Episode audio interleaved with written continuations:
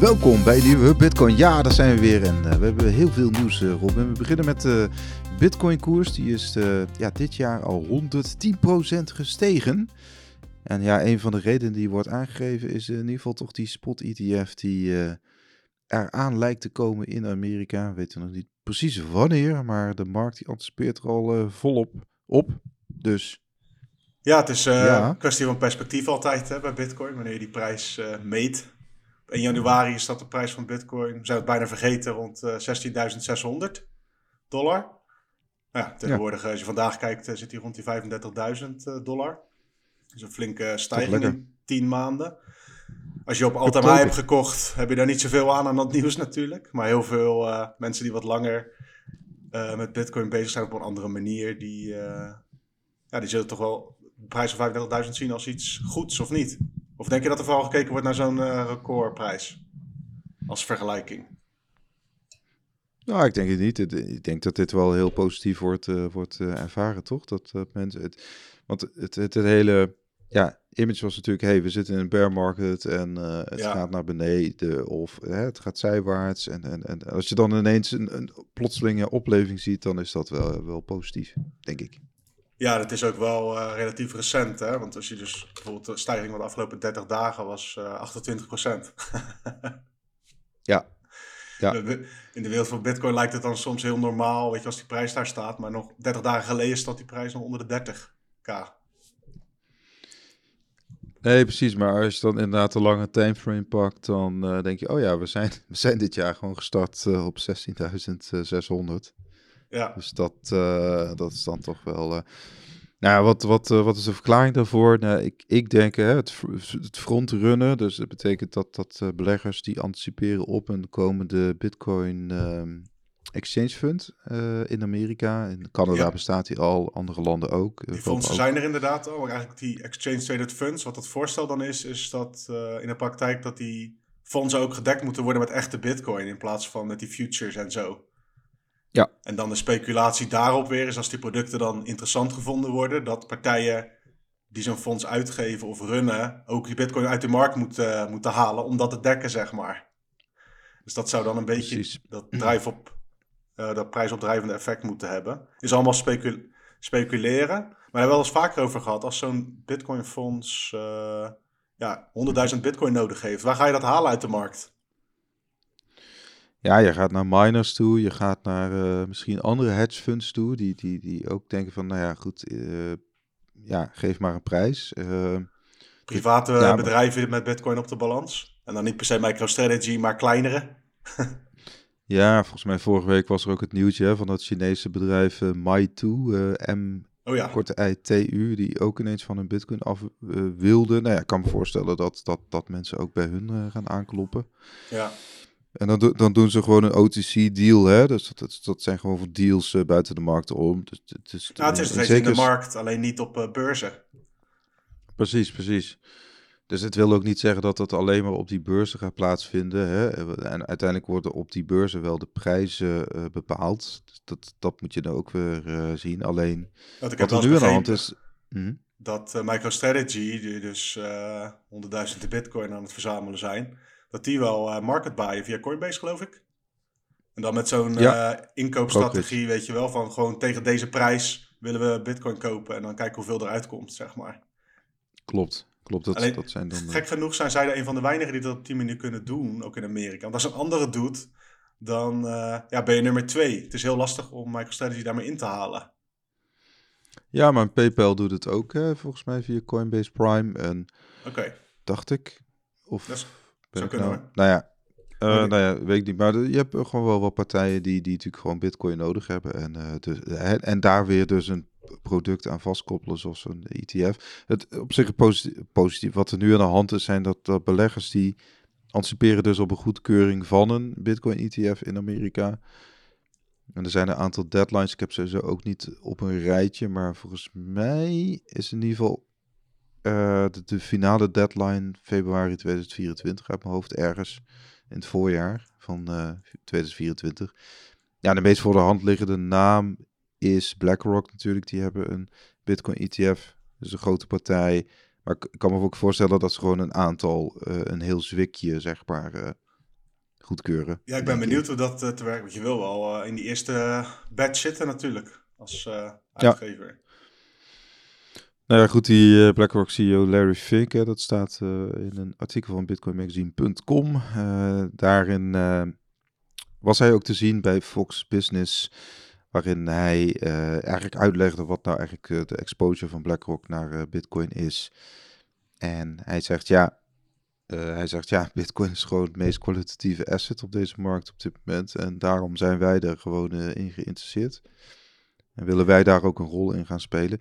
Ja, is publiekelijk een andere toon dan die eerst aansloeg? Was heel erg anti-Bitcoin publiekelijk. Maar ja, nu is ze zelf dan. Ja. Uh, het is ook niet dat dit hun eerste blootstelling aan Bitcoin is, hè? want dit soort hedgefonds uh, zitten ook bijvoorbeeld in MicroStrategy, om maar wat te noemen. Klopt. Ja, en in miners en zo zitten ze ook volgens mij. Ja.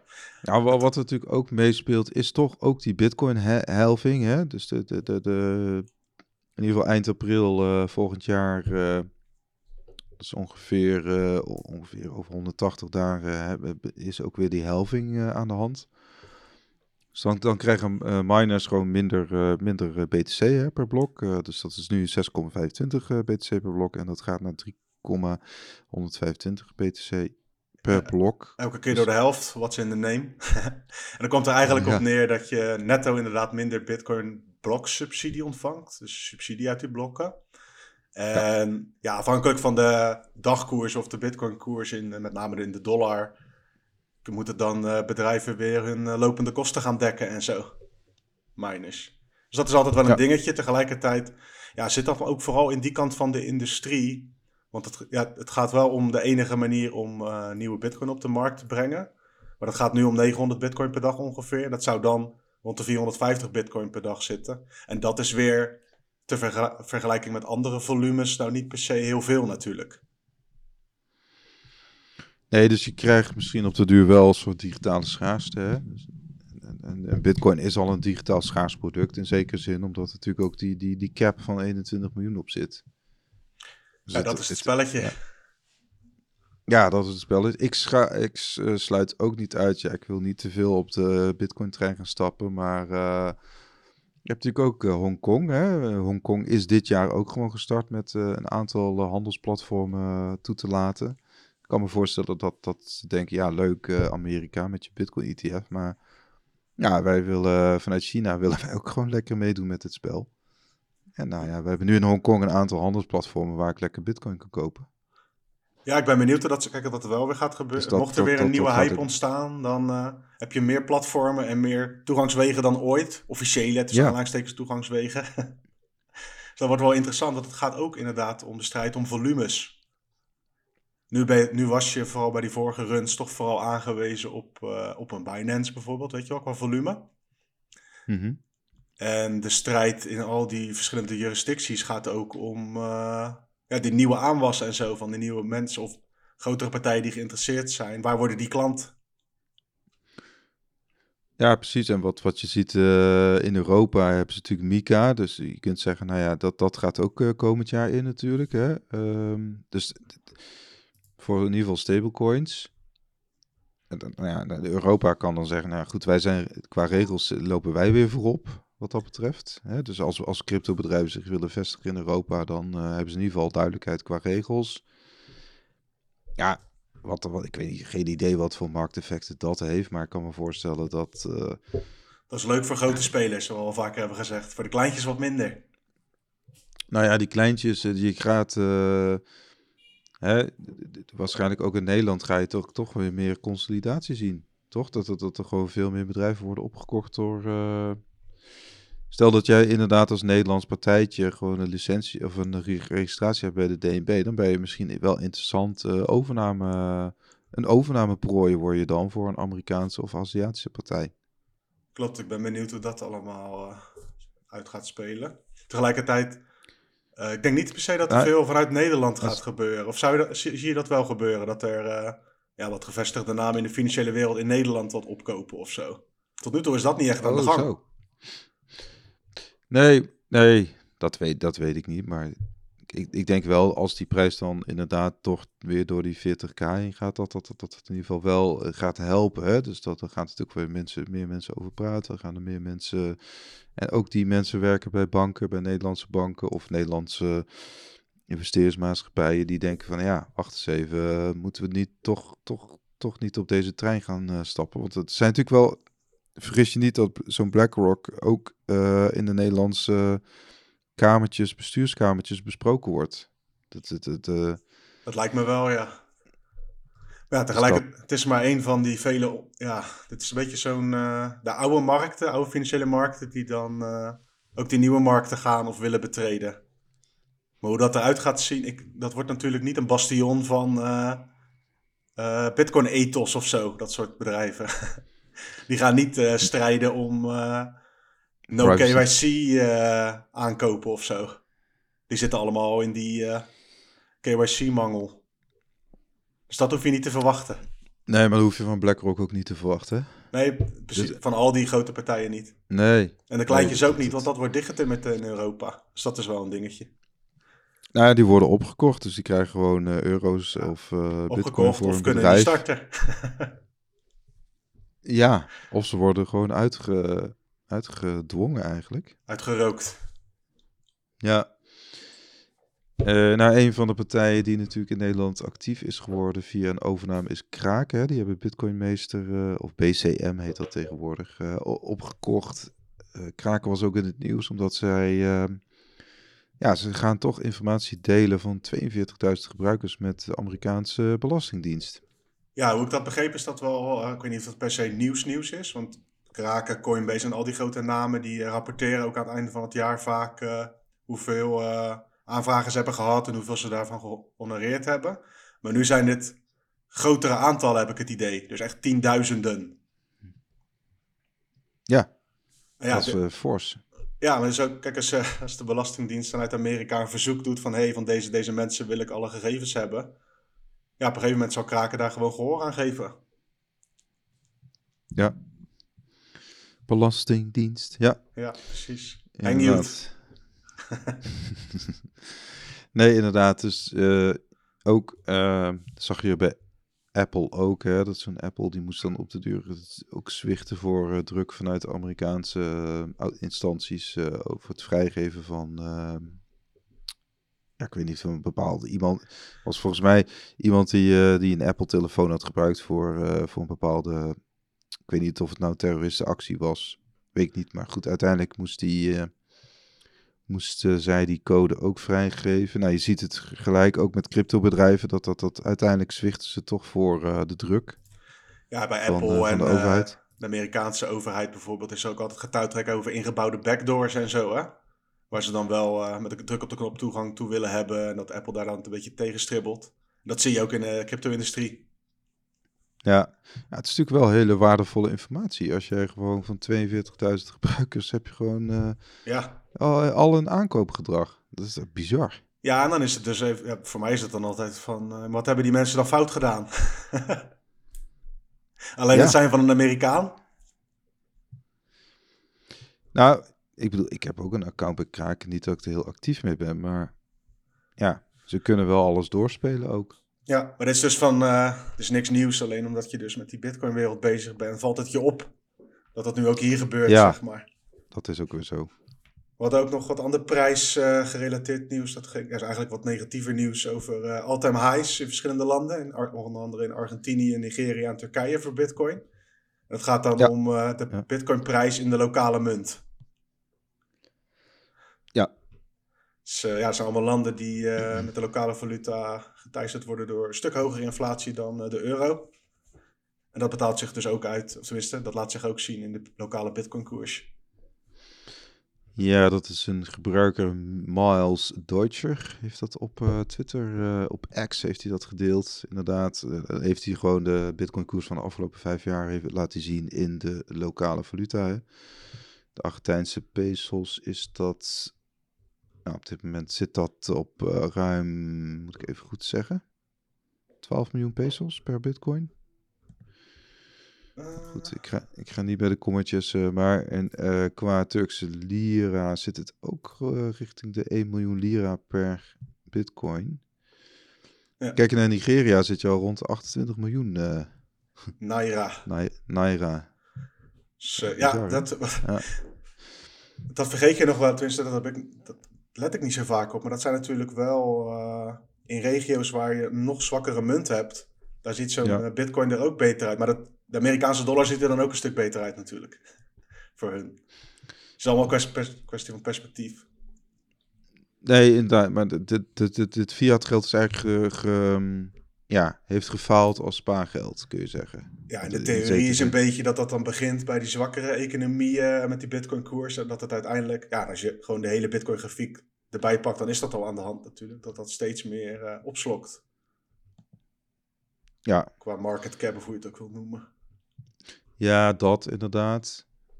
Maar ook, ja, goed, je, ja, je zult maar geboren zijn. En inderdaad, ja, gewoon. Uh, mensen betaalden ook gewoon belasting natuurlijk. Maar ze, een, een, een voornaamste belasting is gewoon uh, die inflatie natuurlijk, waar ze last van hebben. Ja, en dan denk je dat het hier ernstig is, maar dat is in andere regio's nog een stuk uh, kwalijk. Dus ja, Bitcoin-gerelateerd nieuwtje over niet zo leuk nieuws altijd, die hoge inflatie overal. Ja, plus ze als jij daar een hypotheek wil aanvragen, dan betaal je waarschijnlijk ook veel hogere tarieven dan, dan hier. Daar kun je wel op rekenen, ja. Dus je, bent je bent op allerlei manieren ben je gewoon uh, echt de sjaak. Yep. wij hadden ook... Ja, wat kan bitcoin dan voor deze mensen betekenen, Robin? nou, in eerste instantie niet zoveel, want je moet gewoon eerst je basisinkomen hebben en daarvan kunnen leven, lijkt me. Ja. Het is meer een, een extra tool en mogelijk is het dan handig voor sommige mensen om met Bitcoin aan de slag te gaan. Ik vind het altijd te makkelijk om te zeggen van nou, als die mensen gewoon in Bitcoin sparen. Zo werkt nou, het, het niet. Het is misschien wel een eerste stap. Maar. Ja, maar ja, dat is ook maar de vraag wanneer en hoe en wat. Want ja, als je het met geld hebt, wat je, kunt, als je spaart met geld dat je kunt missen en dan daar weer een gedeelte van in Bitcoin en die koers klapt in elkaar dat is anders dan als heel je spaar, spaarvermogen of ja, vermogen erin zit. Ja, ja. Wat in ieder geval kan bieden is uh, toegang tot uh, een openbaar geldnetwerk. En hoe dat dan in de praktijk gebruikt wordt en of dat nuttig is, dat zal van heel veel verschillende situaties afhangen. Ja.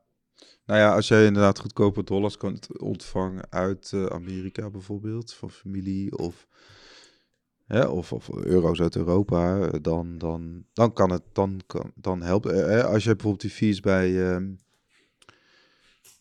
Kijk, het, ja, ik had het afgelopen weekend ook weer met een, met een paar nu, ja, met een paar mensen over die in principe niet, nog niet in Bitcoin zaten, maar die bijvoorbeeld wel, uh, die wel bijvoorbeeld in goud uh, geïnvesteerd hadden.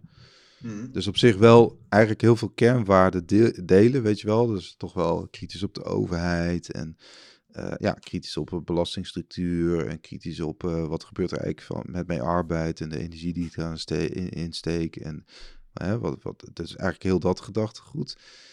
En ja, wat, wat, en daardoor staat ze ook in goud, omdat ze zoiets had, nou ja, dat, dat behoudt in principe altijd zijn waarde. Nou, zit wel wat in. Alleen ga je dan kijken naar de talking points over Bitcoin, dan, dan kom je toch ook alweer gauw op uh, kijken naar technologische ontwikkelingen zoals Lightning, waardoor je, waardoor je dus veel goedkoper geld kan versturen. Ja, en goud is allemaal leuk, maar als je een goudklompje hebt en je woont in een dorpje in Nigeria, dan is dat allemaal wat minder makkelijk hoor.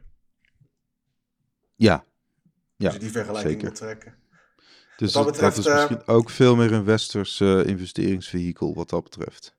Ja, nou, voor de overheden daar lokaal zal het ook wel helpen. Maar op kleine schaal in, in goud sparen, dat is in Nederland met alle verbindingen qua post en uh, locaties waar je het eventueel kunt kopen al lastig, relatief, fysiek. Laat staan ja. in andere delen.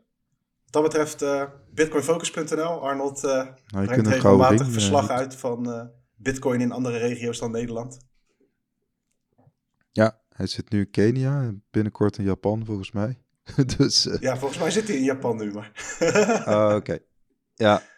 Nou, je kunt dat natuurlijk een gouden ring kopen. Uh, dan draai je, draag je hem altijd bij. Ja, sure.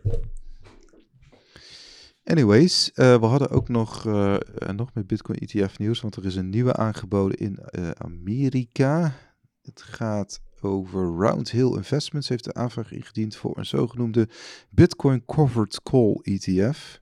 Nou, nou. Dus iets, iets ander type financieel product dan we de afgelopen maanden hebben gezien. Mhm. Ja, goed. Het gaat in ieder geval over een, ja, een ander type Bitcoin ETF. Die begrijpen toch gewoon over een iets andere route. Dus vaak is dat gewoon in de bewoording, heb ik het idee. Ja, nou, hun dekking is dus een Bitcoin Futures ETF. Dat is ook alweer apart. Oh, dat is een eh, In plaats van fysieke Bitcoin. Nee, future goed, is in ETF ieder als geval- basis. Oké. Ja, ja. Ja, dus ze stapelen product op product. Daar komt Dat staat voor mij zo ver weg van waar ik geïnteresseerd in ben. Ja, Rondom Bitcoin. nou ja, Het is wel belangrijk. Want, eh, althans belangrijk, het zijn allemaal van Nou ja. die eh, financiële producten rondom Bitcoin, zeg maar.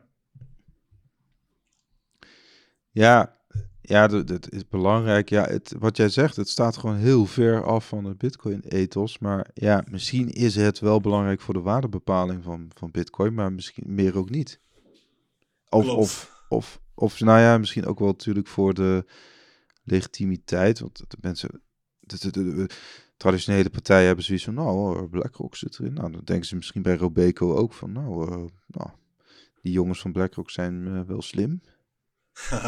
ja, ja, wie weet. Dus wat dat betreft, wat futures betreft, heb je natuurlijk ook een van de corporate gereguleerde, helemaal Amerikaanse aandelenbeurs CME. Is Ja, dat Chicago Mercantile nog wat of zo? exchange. Exchange. Die hebben Mhm. nu eh, een van de grootste future markten rondom Bitcoin al langer. En die staan nu op nummer 2 qua open interest, dus openstaande contracten. Dus uh, bijna is daar nog steeds koploper, maar dit is wel de grootste corporate player in Amerika wat betreft eh, Bitcoin futures. Ja. En die vinden dat wel leuk natuurlijk als er allerlei eh, extra producten bovenop die futures worden gebouwd. Nee, zeker. Zeker. Dus dat. eh, ja, eh, ze waren er al best wel vroeg bij, hè? 2017 al hadden ze al Bitcoin futures. Ja, zeker vergeleken met eh, heel veel andere corporate eh, bolwerken. Alleen je bent. Ik bedoel, volgens mij bij Binance kon je ooit gewoon al met een e-mailadres aan de gang. En bij CME moet je natuurlijk eh, gewoon je hele hebben en houden aan ze geven voordat je iets kan doen. Ja, ja, maar dat is een gegeven geaccrediteerd zijn. bij corporate Amerika. Ja, dus die drempel is veel hoger. Hè, dus je moet al geaccrediteerde investor zijn volgens mij in Amerika. Of via via, via een andere... Staat je via een adviseur eh, bij hun eh, futures handelt. Of Ja. dat, maar ja, goed. De- die drempel ligt bij Binance natuurlijk veel, vele malen lager. Nou ja, in. Nederland eh, kan dat niet. Bijvoorbeeld. Nee, oké. Maar misschien in Azerbeidzjan wel. Ja, alleen ik denk dat de klanten van CME en de klanten van Binance wat betreft futures ook wel best wel ver uit elkaar liggen qua wat voor types. Maar dat is een aanname. Ja. Ja, nou ja, goed. Ook volgens mij, voor, ook voor deze markt geldt toch dat hoe meer, hoe, hoe hoger het volume, hoe meer liquiditeit. Hè? Dus dan, dan is het wel interessant om daar te gaan handelen. Want in zekere zin heb je dan veel meer, minder eh, fluctuaties. Als je bezig bent met eh, alleen de exposure aan prijs, dan, zit- dan ja, daar, is dat ook, daar zijn die producten ook voor bedoeld.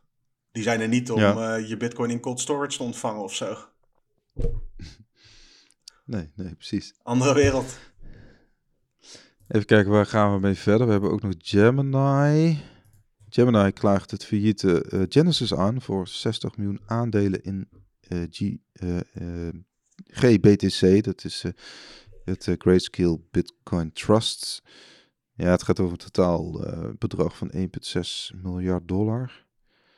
Ja, er is gewoon gezeur ontstaan natuurlijk in die ehm, nasleep van ehm, ja, ook FTX en toen heel die wereld in elkaar stortte. Ehm, over het Gemini Earn product. Want eigenlijk kwam er gewoon op neer dat... Ja, Gemini heeft het Earn product aangeboden. Hè? Dat, dat zie je in Nederland ook. Eh, Je zet ergens bitcoin neer, je krijgt er rente op. Ja, vervolgens... Ja, en waar komt die rente vandaan? En dat is dus bijvoorbeeld van zo'n Genesis Global. Ja, en Gemini heeft tegen Genesis Global gezegd... hey, hier heb je die bitcoin, je gaat er nu mee handelen... maar het moet wel het rendement op die bitcoin moet hoger zijn dan de rente die we uitkeren aan onze klanten. Nou, dat, dat ging natuurlijk helemaal mis toen op het moment dat die markt helemaal instortte. Want ja, alle, alle, alles donderde in elkaar. Dus ehm, het rendement van die bitcoin uh, donderde in elkaar. Maar goed, Gemini moest natuurlijk nog wel rente betalen aan, uh, aan de klant. Ja, en uiteindelijk was het gedoe hoor. Het is ook nog steeds niet opgelost. Bij Bitfavo had je ook een soort gelijk product. Die hebben dat vanuit eigen kas, uh, zeg maar, soort van gecompenseerd, is dan het verhaal. Ja. En die zijn ook betrokken bij uiteindelijk uh, zo'n die rechtszaak tegen Genesis Global. Maar ja, het gaat echt wel over miljarden in totaal. Met Gemini als grootste schuldeiser. Klopt. En zij, ja, zij hebben er inderdaad nog steeds last van. Het is dus uh, een rechtszaak tussen die twee partijen. Het is eigenlijk als reactie op, hè, op, op um, een aanklacht die is ingediend door de New Yorkse procureur-generaal Letitia James tegen Gemini Genesis en Digital Currency Group. Digital Currency Group, eh, daar valt uh, Grayscale onder. En Grayscale is weer bekend van het Grayscale Bitcoin Trust. Ja. En ze stelt de groep bedrijven, inclusief de grote baas Barry Silbert. Uh, ja, ze zeggen eigenlijk, ja, jullie hebben dus die 230.000 investeerders opgelicht voor ongeveer ruim 1 miljard dollar. Ja, en in die aanklacht zit ook wel, er komen weer namen die we al eerder hebben genoemd. Maar uh, het gaat dus over Gemini die dan geld uitleent aan Genesis voor die Earn program. En dan uiteindelijk komen die, zijn die fondsen ook weer terechtgekomen bij het inmiddels failliete Three Arrows Capital en Alameda van FTX en zo. Dus oh, ja. daar, daar zitten die contacten natuurlijk. Dat Genesis ging met dat geld weer leuren bij partijen die nog hogere rendementen beloofden, aanboden, et cetera. Ja. En dat is dat hele spelletje. Dat, daar is uiteindelijk zijn pionnetjes omgevallen. En dat heeft doorgewerkt naar Genesis en daarna naar Gemini, Bitfavo enzovoorts. Ja, het gaat ook om enorme aantallen. 230.000 uh, ja, mensen, klanten. Ja. Het gaat er gemiddeld over 5 dollar per klant. Zeg ik dat goed? Oh nee, 5. Nee, dat zeg ik niet goed. 5000. 5000 uh, dat is een hoop. dollar gemiddeld per klant. Ja, het, het lastige aan die, vind ik, aan die uh, diensten. Ik heb op zich niet zoveel moeite met als een bedrijf zegt van nou, als je bij mij geld stelt, dan krijg je daar een beloning voor. Maar waar het hem in zat, was dat je ja, bij wijze van spreken een, uh, een schuifje omdraait. En dan zegt van, oh, ja, ik wil graag meedoen aan het earn. Dat wordt dan gebracht als rente. Maar wat er eigenlijk gebeurt, is dat er met jouw geld gespeculeerd gaat worden. Op hele heftige en uh, niet liquide markten. Ja, het gebeurt met de euro ook. Hè. Er wordt met de euro natuurlijk ook gespeculeerd. Als je je geld zet bij een bank, krijg je ook rente uh, daarover. Zeker. Alleen hier is het zo naakt, omdat er geen, uh, hier zijn geen allerlei dekkingen en zo. En nog minder richtlijnen en regels. Nee, het is veel meer vrije markt. Dus het, hè, en, en ja, vrije markt is gewoon wel keihard. Ja. Dus dat, dat, als het fout gaat, gaat het fout. En is er ook geen vangnet. En dat, ja. Nou ja, goed, ja, wat je er ook van vindt. Nou ja, goed, uh, deze bedrijven moeten er wel van leren. Ja, je ziet wel, volgens mij wordt het earn-product in, in, in uh, bijvoorbeeld Bitfavo biedt dat nog wel steeds aan. En nou goed, dat, dat kan, dat is een keuze. En blijkbaar zijn zij wel voldoende gedekt om dat te blijven aanbieden. Nou, dat, kijk, ik weet dus niet hoe dat nu dan allemaal geregeld is. Maar op zich, ja, wat ik zei, van als jij als bedrijf voldoende winsten maakt en je doet daar een heel klein deel van, uh, laat je als motivatie om geld te stallen bij jou uh, doorcijpelen naar je klant. Daar valt wat voor te zeggen. Alleen vaak zitten die constructies zo, uh, zo vaag, want je wil ook competitief zijn met je percentages. Dus het gaat vaak niet over gewoon winst door, doorsluizen. Het gaat vaak om een verdienproduct op een verdienproduct. Wat dan vervolgens bij dat soort vage toko's terechtkomen komt. Ja, en waarom zegt zo'n partij niet uh, die dat aanbiedt van... Um, hè, we hebben gewoon een, een, um, een proof of reserve.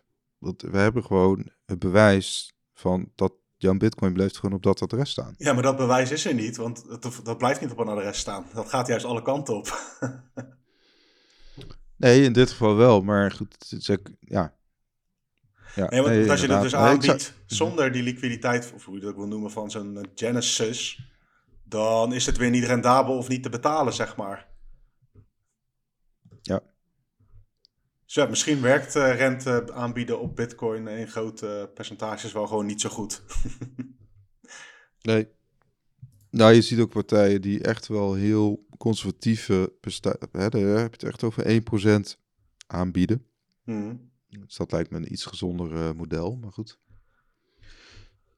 We gaan door naar. We hadden ook.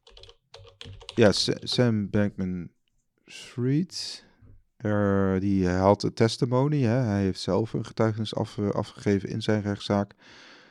En daarin wijst hij onder andere uh, met de beschuldigde vinger naar Caroline Ellison, zijn voormalige amoreuze partner en uh, zakenpartner. Zaakcontact. Ja, dit is echt zo'n uh, rechtszaakgevecht nu, hè? Van, ze gooien elkaar allemaal onder de bus in hun betuigenissen en zo, getuigenissen enzovoort. Ja, ja. Want hij eigenlijk, hij eigenlijk verpleit is van, ja, ik was verantwoordelijk, maar deze en deze personen hebben allerlei dingen gedaan waar ik niks van wist enzovoorts. Ja. De soap gaat door. Ja, het is één grote soap, inderdaad. En uh, volgens mij zijn voormalige, hoe heet hij, James Who of zo, dacht ik. Die had hem ook al, ja, die, had, die zit meer in het kamp. Het is volgens mij aan de ene kant heb je die Sam Bankman. En aan de andere kant heb je eigenlijk de rest van het bedrijf. Ja. Die uh, aan het modder gooien is. Ja, dat zullen wel een stel advocaten van allebei de partijen hebben opgetuigd. Ja, strategie. Ja, er is nu ook een uh, boek verschenen over, hè? die heeft uh, Michael Lewis heeft dat geschreven. Oh, is die al uit? Over, uh, ja, over, over um, FTX. Dat is volgens mij al uit, ja. The Rise and Fall of FTX, inderdaad. Hij is, hier en daar is hij ook al geïnterviewd erover, zag ik. En... Um, Michael Lewis is buying what Sam Bankman-Fried is selling. ja, nou kijk, ik merk wel, dat is wel echt zo'n zo FTX en dan ook die Sam Bankman-Fried, gewoon qua naam en hoe die eruit ziet, is wel niet alleen maar in de crypto-wereld bekend. Klopt. Het komt ook wel eens in Amerikaan, andere Amerikaanse podcasts komt die naam bijvoorbeeld voorbij en zo. Want het, gaat, ja, zo'n uh, van Tom Brady, weet je wel, die uh, quarterback. Ja tot aan allerlei andere grote namen hadden op een of andere manier blootstellingen aan uh, deze partij. Ja. Ja, Michael Lewis is natuurlijk bekend uh, van uh, The Big Short. Dat is eigenlijk zijn boek. Daar is natuurlijk later dat... Ehm, ja, en hoe ik het begreep, is, het, is hij begonnen met volgen toen het nog niet allemaal in elkaar was gestort. Of is dat een ander verhaal? Amerikaanse... Nee, Weet ik niet. Nou, deze man die heeft heel veel financiële boeken geschreven al over financiële wereld. Mhm. Hij was vroeger ook uh, obligatiehandelaar, inderdaad, in de jaren tachtig. Maar, nou ja, goed, hij heeft uh, een aantal bekende boeken geschreven, inderdaad. Nee, maar volgens mij begon hij met volgen van uh, Sam Bankman-Fried nog voordat het allemaal in elkaar donderde. Oh, dat zou kunnen, ja. Dat zou kunnen. Dus hij zijn met, met zijn neus in de boter gevallen. Ja, precies. Het was natuurlijk ook wel, ja, Moneyball is natuurlijk ook wel bekend. Ja, goede films. En uh, ja, dus wie weet komt hier, ja, er is ook gewoon uh, een film uh, in de making, toch? Over, ja, ik dacht dat Amazon daarmee aan de haal is gegaan, ja. Oké. Okay. Ja. Dus dat, nou ja, dat, dat is natuurlijk ook wel filmwaardig, dit. Ik bedoel, hier kun je natuurlijk een mooie film van maken. Ja, hier kan je, kan je heel veel mee, ja. Het is echt ja. uh, een grote chaos. Dan kan je een paar, dan kan wij spreken een hele serie van maken. Laat het alsjeblieft niet doen, maar... ja. Om, uh, we kunnen afsluiten met... Ja, het begon uh, voor de podcast over phishing mail die ik kreeg. Maar er was ook oh, ja. een bericht van Blockstream. Ja, ik wil eerst met Blockstream. Die waren, hebben ook te maken gehad met... verdachte e-mails die uit hun naam werden gestuurd. Nou, Blockstream, een bekend Bitcoin bedrijf zit in hetzelfde, vaar, zit in hetzelfde vaarwater als Ledger inderdaad. Van uh, een of andere manier, niet op een of andere manier. Er zijn een hele hoop databases gelekt uit de industrie. Als jouw e-mail daarop staat, uh, gerelateerd aan crypto, dan kun je op allerlei manieren phishing mail ontvangen. En hoe zag jouw e-mail eruit? Ja, moet ik heel even opzoeken. Nou, zeg maar, was het, uh, zag het er officieel uit of was het weer zo'n uh, schreeuwerige meer van met rode knoppen en zo? Nee, het was zonder rode knoppen. Ja. En ze gebruikten ook gewoon uh, Ledger. Um... De huisstijl. Nou, de afzender is de Ledger Hardware Protection. Ja, ja, ja. En dat is, maar goed, dan klik je erop en dan staat het newsletter at worksheetstray.com. Nou, eigenlijk wat ze vragen is, dear user, we notice that you don't have two-factor authentication enabled yet. To ensure additional protection for your Ledger hardware, please enable 2FA immediately. En dan staat er een grote zwarte knop met enable 2FA. Ja, dus doe dat vooral niet. Nee, je moet niet op de knop uh, douwen. En natuurlijk staat erbij van... Uh, ja, uh, je moet voor deze datum moet je het enabelen. Het staat er wel netjes, hè? Best regards, Ledger team. Alleen daaronder staat dan weer een Duits adres. Gathausplatz in Limbach, Germany. En er staat dan ook nog onder, je kunt je afmelden voor deze nieuwsbrief. Oh, dat is wel netjes. ja. Nee, dus dat, ja. ja bij, bij Blockstream ging het eigenlijk hetzelfde. Van uh, Dear Blockstream Jade Wallet User. En dan urgent in het rood, security notice. En dan ik het al een beetje dezelfde dingen als jij die net omschrijft. En dan een hele grote rode knop met update firmware now. Ja. nou, ik had er vorige week dus ook eentje. Uh, vorige week had ik ook eentje van helpdesk at ukweddingpianist.co.uk. en dan ging, het ging dus ook over het enabelen van die 2FA. Dus elke, elke, elke week sturen ze wel eentje. Ja. Dus nou ja, die, al die, die hele bak met... Uh, er is toen een hele bak met e-mails. Uh, echt gewoon duizenden, tienduizenden e-mails zijn toen gelekt. Hè? Uh, ja, je hebt met hacks te maken, met allerlei databases die gestolen zijn. Dan eerst voor het geld worden aangeboden en voor je het weet overal openbaar te vinden. En je hebt dus ook in die rechtszaken bijvoorbeeld, waar we regelmatig over hebben, dat er dan ineens in een van die uh, documenten gewoon de hele rits aan klanten te vinden is. En soms wordt dat nog tegengehouden, weet je wel, door verzoek vanuit beide kanten van hey, laten we de privacy van die en die beschermen. Maar bij anderen ligt het mhm. soms gewoon open en bloot op straat. Ja, dus dat is wel altijd een goede tip. Uh, gebruik uh, verschillende e-mails, zeker voor services zo, die met geld te maken hebben. Ja. Zeker, en check, ja, check gewoon je pas, uh, paswoorden, wachtwoorden. Ja, voer regelmatig gewoon updates, zeg maar.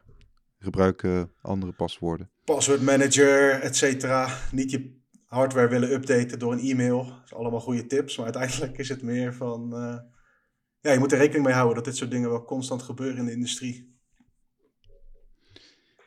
Ja, en, en als, als je dus echt uh, sms'jes krijgt of e-mails van de, met een hoge urgency, denk echt, denk echt drie keer na voordat je ergens op drukt. Want daar, daar, dat willen ze juist, dat je, dat je in paniek raakt. Klopt. Hmm. Om af te sluiten hebben we dan ja. deze vorige week hadden we bitcoinfocus.nl, de nieuwsbrief voor Bitcoin Nederland, een uh, stuk over uh, de noodzaak van Bitcoin privacy. Maarten was mm -hmm. in verschillende on-chain geldstromen ge gedoken en zo. Het is interessant om, het is een beetje naar aanleiding van, van dit onderwerp, dat het belangrijk is om ja, je privacy te waarborgen, of in ieder geval erover na te denken hoe je online te werk gaat met, met je e-mail delen tot aan uh, hoe je Bitcoin gebruikt. Ja, inderdaad. Dus, um, nou, goed. Volgens mij hebben we wel het meeste gehad. We hadden ook nog El Salvador kan het Singapore worden van die regio. Volgens mij had jij dat uh, getikt. Het ging over een uitspraak van uh, Gabor Gurbaks. Hij is strategieadviseur bij investeringsbeheerfirma van Eck. Ja, een van de partijen die ook een Bitcoin ETF in Amerika wil doen trouwens. Ja, inderdaad. Ze zal niet helemaal uh, onbevooroordeeld zijn. Het gaat eigenlijk over El Salvador als uh, land in Centraal-Amerika die inzet op uh, ja, een grote of een klein niche Bitcoin, maar ook gewoon op tech in het algemeen met allerlei verschillende regels. En ze zijn bezig volgens mij ook met een soort van gebied, Bitcoin City denk ik, waar dan ook de regels lokaal anders zijn dan in andere gebieden van het land en zo. Dus de vergelijking Singapore gaat misschien wat ver. Maar het idee van dat een land in kan zetten in de slipstream van Bitcoin op uh, gunstiger vestigingsklimaat noemen ze dat dan. Daar zie ik wel wat in. Ja. Gaat over. Dus, uh, ja, het gaat eigenlijk meer over de voorwaarden die geschept worden om daar dan wat interessants te doen. Tegelijkertijd, een land als El Salvador, ik ben er zelf nog niet geweest. Maar stond wel, staat wel jarenlang altijd te boek als met veel, veel geweld en veel gangs en zo huidige president zou daar dan wat aan doen, hè? die Najib Bukele. Maar het is denk ik ook één of twee verkiezingen weg van weer een heel andere strategie. Het kan snel gaan, hè, zo'n landje in Midden-Amerika, dat, dat, dat het politieke klimaat in één keer omslaat. En dat, uh, dat ze iets hebben, ja, leuk dat bitcoin, maar uh, doei. Botten. En uh, ja. ja. En dat, is niet dat ik dat denk dat dat gaat belasting. gebeuren. Want die Bukele is aan de andere kant ook ja, bezig geweest met die uh, verkiezingstermijnen aanpassen. Hè, zodat hij langer kan blijven zitten en zo. Dus ja. we gaan het mee. Maar het is wel interessant omdat El Salvador vanuit die Amerikaanse hoek wel vaak genoemd wordt, zeg maar. Vanuit verschillende, ja, ja hoe moet je dat, zijn het influencers of gewoon belanghebbenden in de industrie? Onder andere Max Keizer, hè, die er, met zijn vrouw Stacey... Ja, maar die is wel eh, echt uh, gewoon... Uh, dat is gewoon staatspropaganda. ja, als je zijn tweetjes leest, leest wel, ja. Ja, ja dan is het helemaal op aarde. En wie weet, hè, wie weet is, is dat of wordt het dat ook wel, maar... no shootings, zegt hij ook. ja, great weather, great beaches. Drie pupasa's voor one dollar. ja, lekker ja, eten. Oké. Nou, mensen, ik zou zeggen een fijne week. Dus, ja. uh, Vergeet en, uh, de podcast niet uh, te liken, te volgen, te reviewen enzovoorts op de platformen waar je dat kunt doen. En uh, ja. ja. voor meer Bitcoin nieuws en wat meer hapklare, mooie, in, diepgaande artikelen kun je naar bitcoinfocus.nl. Kun je e-mail achterlaten en dan krijg je drie keer per week de nieuwsbrief gestuurd. En ja. ja, thanks voor het luisteren en dan hoor je ons volgende week gewoon weer. Tot de land. Doei.